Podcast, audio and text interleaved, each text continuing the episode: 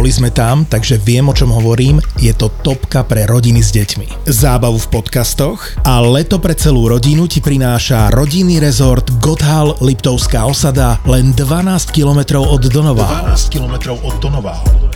Rezervuj si leto v štýlových a komfortne vybavených liptovských chalupách, rodinné izby a veľkorysé apartmány s kuchyňou. Zaži letné prázdniny s rodinou na Slovensku v dýchberúcom prostredí s bazénmi a animáciami v cene pobytu. V cene pobytu. Omrkni a rezervuj si rodinné leto na gothal.sk. G-O-T-H-A-L. G-O-T-H-A-L. Gothal odporúča rodina podcastov ZAPO. ChatGPT 3.5 je textová umelá inteligencia, ktorá ti dokáže odpovedať, no dalo by sa povedať, že skoro na všetko. Dokáže ti napísať vtipný, formálny alebo originálny e-mail, upraviť ti tam gramatiku, dokáže ti napísať kapitolu knihy, dokáže ti prejsť a vyhodnotiť množstvo štúdí alebo napísať akúkoľvek informáciu do pár sekúnd. Ekvivalent jeho IQ k tomu ľudskému je okolo 155. A pre zaujímavosť, tak priemerné ľudské IQ je niekde medzi 85 a 115 a Einstein mal IQ okolo 160. Takže ChatGPT verzia 3.5 mala IQ ako jeden z najmudrejších ľudí v histórii. Dnes má ale najmudrejší človek na svete okolo 210 IQ. Čiže áno, trošku sme sa posunuli, ale inteligencia z verzie ChatGPT z 3.5 na verziu 4 sa z násobila za pár týždňov. ChatGPT je ale len úplná špička ľadovca, čo sa týka umelej inteligencie a do pár mesiacov môže byť 10 alebo 100 násobne inteligentnejšie ako my. Na jednej strane je to fantastické, pretože to pre nás môže znamenať obrovský skok a posun vo vývoji civilizácie, ale na druhej strane je to trošku strašidelné, pretože my sme jej stvoritelia a my ju formujeme, my formujeme to, čo do nej dávame. A preto je veľmi dôležité, aká je naša motivácia. Keby naša motivácia bola vytvoriť ju pre náš najlepší záujem, tak to je fajn ale naša najväčšia motivácia je maximalizovanie zisku.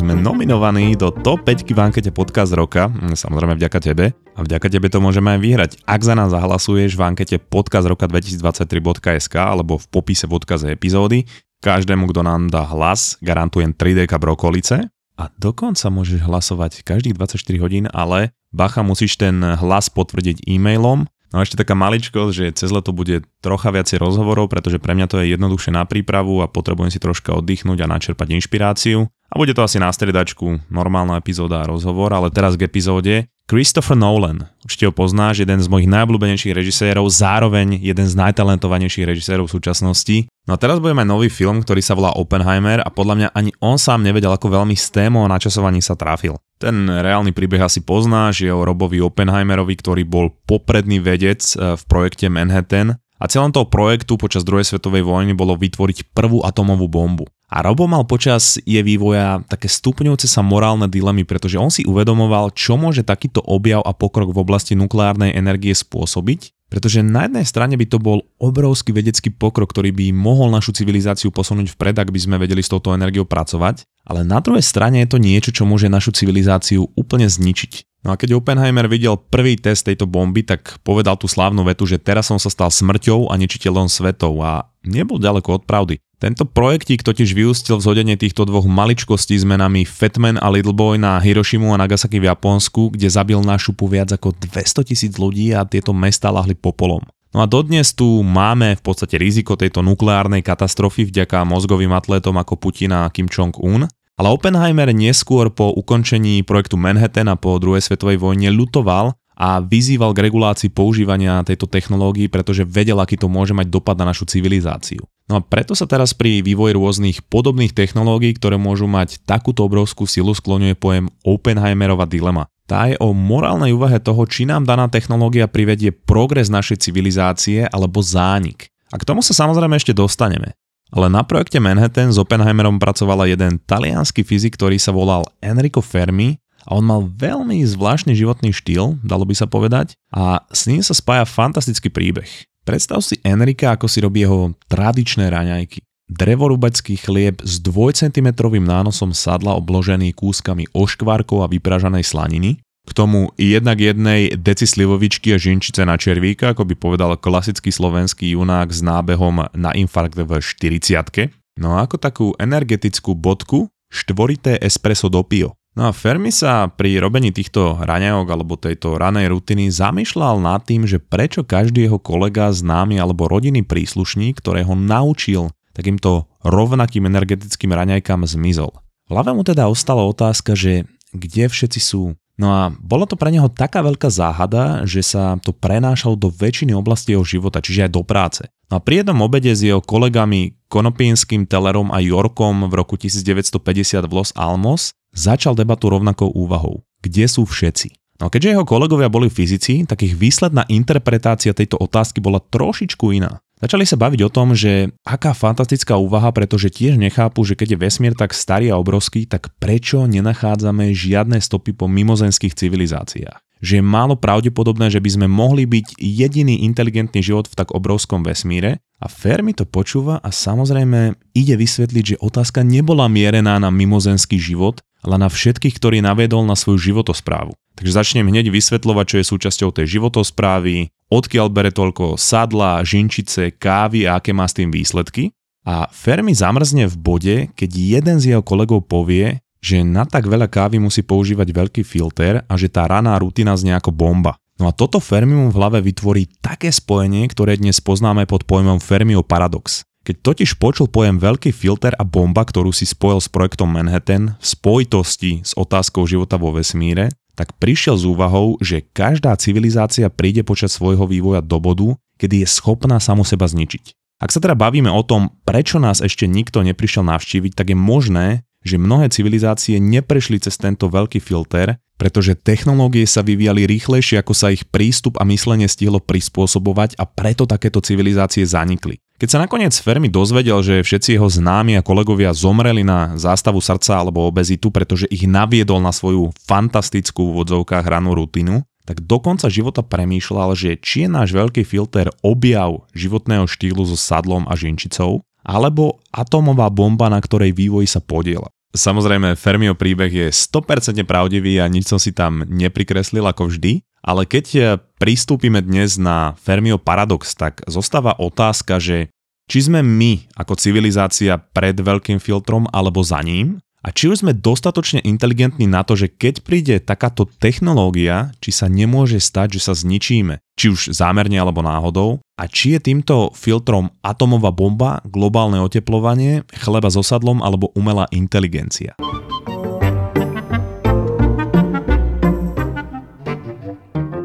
Notropy s tebou naozaj robí mozgovú atletiku, pretože môj brat a ja máme že milión roboty a otrasný time management a niekedy naozaj vec, vďaka ktorej to vieme všetko udržať pokope, je táto malá tabletka Notropy. My sme s chalanmi prešli obrovské množstvo štúdií a testovali sme rôzne zloženia a rôzne doplnky tak, aby sme vytvorili produkt, ktorý čo najviac pomáha s produktivitou. Vo výsledku nám Notropy ale nepomáha len s tým, že sústrediť sa, pracovať dlhšie a s kreativitou, ale dokonca priaznivo pôsobí aj na náladu, zvládanie stresu a pomáha nám aj pri fyzickom výkone a aj s libidom.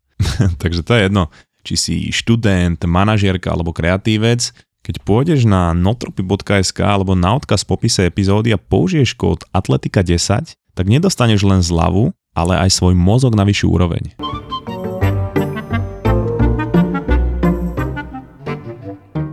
Teraz je jedno, či technológia, ktorou sa môžeme zničiť, existuje alebo nie. Oveľa dôležitejšie je, ako pristupujeme k riešeniu problémov a regulácií takýchto technológií. No my sme v tomto prípade úplne fantastickí, pretože my si radi nahovárame, že sa poučame z minulosti z našich chýb. Tak na sekundu predpokladajme, že to je tak a pozrime sa na najnedávnejšiu krízu, ktorá začala v roku 2020 a bola ňou pandémia, kedy sme sa už teda poučili na toľkých chybách v minulosti, že sme ju mali zvládnuť za týždeň. No v takomto prípade by sme si povedali, keď ešte COVID nebol rozšírený, ale celý svet vedel, že to je problém a bude problém, že no, bol by asi prúser, keby sa to rozšírilo do celého sveta. Uzavrime všetko na 10 dní, budeme mať istotu, že aj keď budú nejaké straty, tak nebudeme musieť zavrieť biznisy, povedzme na rok alebo na dva pre svetovú pandémiu, čo by spôsobilo nielen, že oveľa väčšie straty, ale stálo to aj veľa životov. To sa ale väčšinou nestalo, pretože pri takýchto problémoch je náš prvý krok vždy ignorácia. Nemôžeme zatvoriť biznisy a krajiny na 10 dní, pretože by sme prišli o veľa peňazí a preto to budeme ignorovať. Nebudeme riskovať dnešný zárobok pre potenciálnu hrozbu budúcnosti, ktorá sa ani nemusí stať a možno vyrieši niekto iný za nás. A potom nasleduje ďalší krok arogancia. Nám sa to nemôže stať a ak sa to stane, tak na to zareagujeme lepšie ako všetci ostatní. A potom zistíme, že to tak nie je a využijeme obviňovanie na politické superenie a na konkurenčnú výhodu. A veľmi podobný proces volíme pri globálnom oteplovaní. Momentálne sme vo fáze ignorovania a čakáme, čo bude až horieť, aby sme sa s tým vysporiadali. A to naše riešenie problémov je v podstate šablóna, ktorá nie že fungovala počas histórie, ale tak nejako sme vďaka nej tými problémami preplávali. No a momentálne sme v dobe, kedy s technologickým pokrokom rastú aj naše problémy a to znamená, že nie každý problém sa bude dať vyriešiť ako Napríklad pandémia, že to budeme riešiť až po tom, čo to najviac vyeskaluje a my nájdeme niečo ako vakcínu a zrazu ten problém zmizne a bude to v pohode. Sú problémy, ktoré keď prekročia určitý bod, tak to je presne ako hojdanie na stoličke. Do určitého náklonu to hojdanie na stoličke ovládaš, ale keď prekročíš určitý bod, tak už len padáš a nie je nič, čo môžeš urobiť. Je to bod, z ktorého nie je návratu. A teraz áno, ja viem, nazveš ma škaredým vulgarizmom a s krikom mi oznamuje, že COVID je úplne iný problém ako umelá inteligencia. Tak v tomto prípade sa ale pozrime na problém, ktorý je oveľa bližší umelej inteligencii. Plus mínus v roku 2010 prišli algoritmy na sociálnych sieťach, ktoré na oko slúžili na to, aby nám ukazovali čo najrelevantnejší obsah. A to sme si všetci aj v tej dobe mysleli, aj sme si to nahovárali, čiže začiatok bol úplne že fajn. Potom sa ale algoritmy zdokonalovali a vytvárali nám na sociálnych sieťach závislosť. A niekde v tomto procese sme si začali uvedomovať, že každému je úplne u análneho otvoru tvoj blahobyt, pretože ide len o to, aby si v tej apke strávil čo najviac času. Čiže absolútne sa neberie ohľad na etické hľadisko, že čo to robí s našou náladou, čo to robí s našimi hormónami, aké to má dopady na vývoj človeka, alebo ako to aktívne mení fungovanie nášho mozgu. A to len preto, že čím dlhšie si v tej aplikácii, tým viac reklamy vidíš a to je viac zisku pre majiteľov danej sociálnej siete. O niekoľko rokov neskôr máme epidémiu ľudí, ktorí majú vybudovanú tak silnú závislosť na tomto algoritme, že im to negatívne vplýva na všetky oblasti ich života a nie je nič, čo s tým môžu spraviť, pretože o tom ani nevedia. Tieto algoritmy dnes ovplyvňujú výsledky volieb, vedia robiť z ľudí extrémistov, šíriť propagandu alebo môžu v nich vyvolávať akékoľvek presvedčenia bez toho, aby o tom tí ľudia vedeli. A problém nie je, že majiteľia tých aplikácií o tom nevedia. Problém je, že keby s tým niečo urobili, tak stratia obrovské množstvo peňazí a ohrozia postavenie svojej firmy na akciovom trhu a to je z ich pohľadu vždy dôležitejšie než etické hľadisko alebo dopad na ľudí. A dokonca napriek tomu, že je toto známe, tak vznikajú ďalšie apky, ktoré ten algoritmus urobia ešte lepší v oblasti vytvorenia závislosti, aby mohli zarobiť ešte viac peňazí, pretože sa na to nepozerajú cez etické hľadisko, ale ako na úspešný biznis model. No a keďže už to takto funguje povedzme viac ako 10 rokov, tak si logicky povie, že už by sme na to mali mať vytvorené nejaké celospoločenské riešenie a reguláciu. Lenže rok 2023 a stále nevznikla žiadna dostatočne účinná regulácia, ktorá by vedela na úrovni štátov alebo na úrovni Európskej únie tento problém vyriešiť. Dokonca keď sa pozrieme na to, čo sú politické témy pred našimi slovenskými voľbami alebo v krajinách Európskej únie, tak keď si predstavíš, kam patria tie problémy, ktoré sú témou našich volieb, tak si uvedomíš, že to sú problémy roky až dekády staré. Pretože zase, na prvom mieste nie sú v politike problémy, ktoré sú dôležité, ale ktoré sú dostatočne široké na to, aby pôsobili na naše emócie a majú teda potenciál zaujať a mobilizovať čo najväčšiu volickú základňu.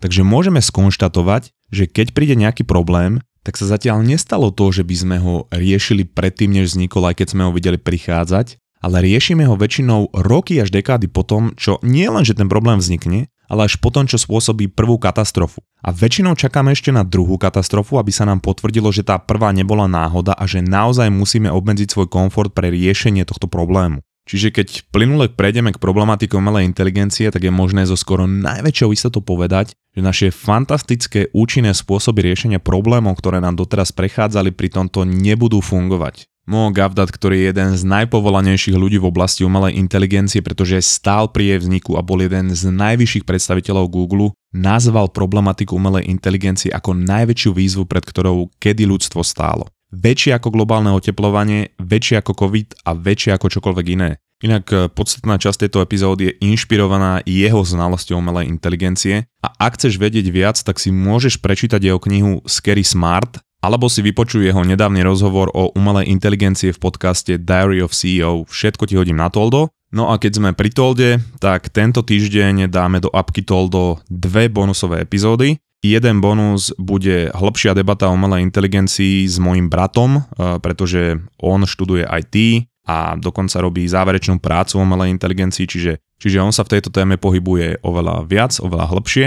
A toto bude pre e, tých, ktorí nás podporujete na Tolde a tá druhá bonusová epizóda bude v appke Toldo zadarmo. Je to rozhovor s Maťom Fenčákom, vlastníkom ZAPO, ktorý sme natočili priamo na druhej najväčšej podcasterskej konferencii v Londýne. Bola tam taká odlučnená budka, kde boli mikrofóny a my sme tam zdieľali svoje zážitky, aj svoje skúsenosti z večerného Londýna, z konferencie.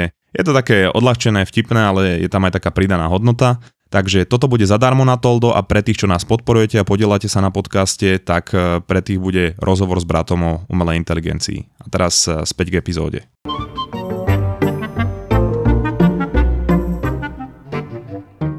Na jednej strane to, čo povedal Moga Audat, môže znieť ako veľkoube vyhlásenie, ale skúsa na tým zamyslieť takto. Keď si predstavíš, že Einstein, ktorý mal IQ 160, by sa snažil vysvetliť teóriu relativity niekomu, kto má IQ 90, tak ten človek by v živote nechápal, čo sa mu snaží Einstein vysvetliť. Rozdiel medzi ich IQ je 70 bodov. Umelá inteligencia sa dokáže učiť sama a už teraz je inteligentnejšia ako my a to oveľa viac ako 70 bodov. To znamená, že určite príde do bodu, kedy my nebudeme chápať, čo tá umelá inteligencia robí. A už dokonca v roku 2017 bol prípad, kedy dve umelé inteligencie začali spolu komunikovať a ich úlohou bolo vyjednávať, vzájomne obchodovať a pri tom procese si zlepšovať svoje vyjednávacie schopnosti. Nebolo im ale zadané to robiť v anglickom jazyku. Tak oni si vymysleli svoj vlastný jazyk, ktorému tí programátori ani žiadny iný človek nerozumel a museli byť teda vypnuté, pretože oni navzájom tomu jazyku rozumeli. A s úplnou istotou môžeme povedať, že takéto chyby pri programovaní neboli posledné a že sa budú stávať oveľa častejšie, pretože teraz bude vyvíjať a používať umelú inteligenciu nielen každá firma, ale bude k nej mať prístup skoro väčšina ľudí. No a teraz, naše veľkolepé riešenie v bode, kedy nevieme, čo môže niečo, čo je násobne inteligentnejšie ako my urobiť. Nemáme istotu, či by sme neurobili pri vývoji nejakú fatálnu chybu a nemáme ani žiadnu reguláciu. Samozrejme, že tú umelú inteligenciu pripojíme na internet a naučíme ju programovať. Plne logické, nie? A Mogaudat hovorí, že už do roku 2025 bude umelá inteligencia meniť spôsob, akým žijeme a že do 2037 bude o miliardu krát inteligentnejšie ako sme my. To je 14 rokov. Čiže ak v umelej inteligencii tvoríme život, tak to, ako ju programujeme, je jej DNA. A môžeme teda tvrdiť, že to, čo zabudujeme do jej DNA, sa bude odvíjať od našej motivácie, prečo ju chceme vytvoriť. Keby bola naša motivácia, že tá umelá inteligencia bude mať ľudský, alebo teda náš najlepší záujem na prvom mieste, tak to by bolo fantastické, ale aj tak by tu bola šanca, že môžu nastať chyby. Momentálne už ale nikto ani nepredstiera, že motiváciou je konkurencieschopnosť. Firma, ktorá prvá vytvorí umelú inteligenciu, ktorá nám bude vedieť uľahčiť život, zarobí najviac peňazí a preto náš postoj k Oppenheimer dileme pri tejto technológii ani neexistuje. Ak firmy vedia, že aspoň jedna iná firma pracuje na vlastnej umelej inteligencii, tak sa nemôžu zaoberať morálnym a etickým hľadiskom, nemôžu ten vývoj stopnúť, aby sme vytvorili nejakú reguláciu tohto odvetvia, pretože ako náhle pracuje jedna firma na umelej inteligencii, tak musia pracovať aj všetky ostatné, pretože inak ohrozia ziskovosť a konkurencieschopnosť svojej firmy do budúcna. No a keď sa teraz pozrieme na to, ako sme riešili problémy doteraz, tak tu nastáva menší problém. Pri algoritmoch nevieme urobiť už viac ako dekádu žiadnu reguláciu. Dokonca aj teraz, keď tá regulácia začala vznikať, tak to je o roky neskôr, pretože problémy, ktoré spôsobujú, sú už neprehliadnutelné. No a teraz si predstav, že je rok 2025, umelá inteligencia je niekoľko tisíckrát inteligentnejšia ako my a že široká verejnosť má k nej prístup. Nielen, že nastanú z istotou chyby pri jej vývoji, ktoré si uvedomíme až neskoro, ale z istotou tiež budú existovať ľudia, ktorí ju budú vedieť využiť pre svoje potreby bez ohľadu na morálne hľadisko rovnako ako algoritmus pri napríklad Brexite alebo rôznych voľbách. Čiže umelá inteligencia sama o sebe nie je hrozba, ale je hrozba vtedy, keď je v rukách ľudí s obmedzenou inteligenciou. No a v tomto prípade oproti umelej inteligencii máme všetci obmedzenú inteligenciu. No a tu môžu a budú vznikať obrovské prúsery, ale to nezastaví rozvoj umelej inteligencie, pretože už teraz je to za tým bodom, kedy kontroluješ tvoje hojdanie sa na stoličke a už len padáš. Čiže na rozdiel od algoritmu, pri ktorom máme stále čas vytvoriť nejakú reguláciu, aj keď už škody boli napáchané, tak táto možnosť u umelej inteligencie nebude existovať, pretože tá sa sama neustále zlepšuje a zdokonaluje. Umelá inteligencia si bude žiť vlastným životom a v dobe, kedy my si uvedomíme, že to sa musí nejako regulovať, už bude tak neskoro, ako neskoro nebolo ešte pri žiadnej inej problematike počas našej existencie. Ja tu nechcem vytvárať nejakú paniku, pretože ja som veľmi pozitívne naladený voči umelej inteligencii, nie som ale pozitívne naladený voči umelej inteligencii v rukách každého jedinca, vlády, hackera alebo človeka bez morálnych zásad, pretože keď sa bavíme o veľkom filtri a o atómovej bombe, tak to nie je nástroj, ku ktorému má prístup väčšina ľudí na svete. A keď sa nad tým trošičku zamyslíš, tak to dáva celkom logiku, že nie každý by asi mal disponovať nukleárnym arzenálom. Každopádne, jedna z vecí, ktorá je už teraz istá, je, že nie umelá inteligencia ti bude kradnúť prácu, ale ľudia, ktorí ovládajú umelú inteligenciu, ti budú kradnúť prácu. Čiže ak sme v bode, kedy už sa tento trend nedá zvrátiť predtým, než vznikne nejaká regulácia, tak ak sa orientuješ na svoju uplatniteľnosť do budúcnosti, tak by si sa mal alebo mala zaujímať o jej nástroje, ktoré v blízkej dobe nebudú len konkurenčnou výhodou, ale nevyhnutnosťou. Zároveň si skús ale uvedomiť, že to nie je len nejaká nová hračka, o ktorej budeš robiť príspevky a videá a ukazovať, čo všetko to dokáže, ale skúsi uvedomiť aj tie rizika a debatuj o tom spoločnosti, pretože len tak dokážeš vytvoriť dostatočný záujem na to, aby to bola politická téma. Takže keď tento náš prístup prirovnám k Oppenheimerovmu prípadu, tak my sme asi v takom bode, že sme vytvorili atomovú bombu, zhodili ju na Hirošimu a Nagasaki, až potom sa začali zamýšľať nad tým, či to bol dobrý nápad a nad tým, čo s tým teraz urobíme. Pretože či je veľkým filtrom atomová bomba alebo umelá inteligencia, tak tá technológia samotná nás nedokáže zničiť. Ona nás dokáže zničiť len vtedy, keď bude v rukách človeka so zlou motiváciou. A ako môžeme vidieť, tak tí stále tak nejako existujú. Ja som ale stále extrémne pozitívny a pozitívne naladený, ako vždy, pretože na teraz zostáva ako najpravdepodobnejší scénar veľkého filtra to sádlo, pretože nič na svete nezabíja viac ľudí ako zlá životospráva a obezita. A to je niečo, čo sa dá ľahko napraviť. Tak dúfajme, že to tak aj ostane.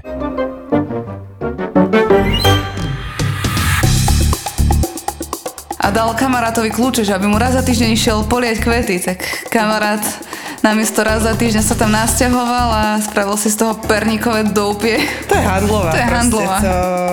Otvorila mi taká pani, že však poďte ďalej, tam taký Rottweiler zúrivý na také reťazočke.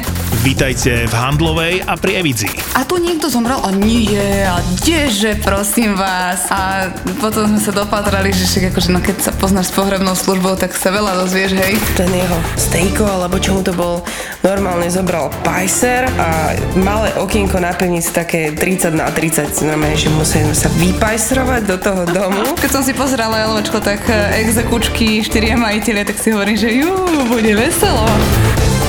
To bude. Objav podcast plný neuveriteľných príbehov realitných maklérok. Ďalší originál od ZAPO sa volá Ľahkosť bytia. To fakt proste? Ale povie ti to oznamovcov vetom. Mne sa páči na nich taká tá... tá ľahkosť bytia.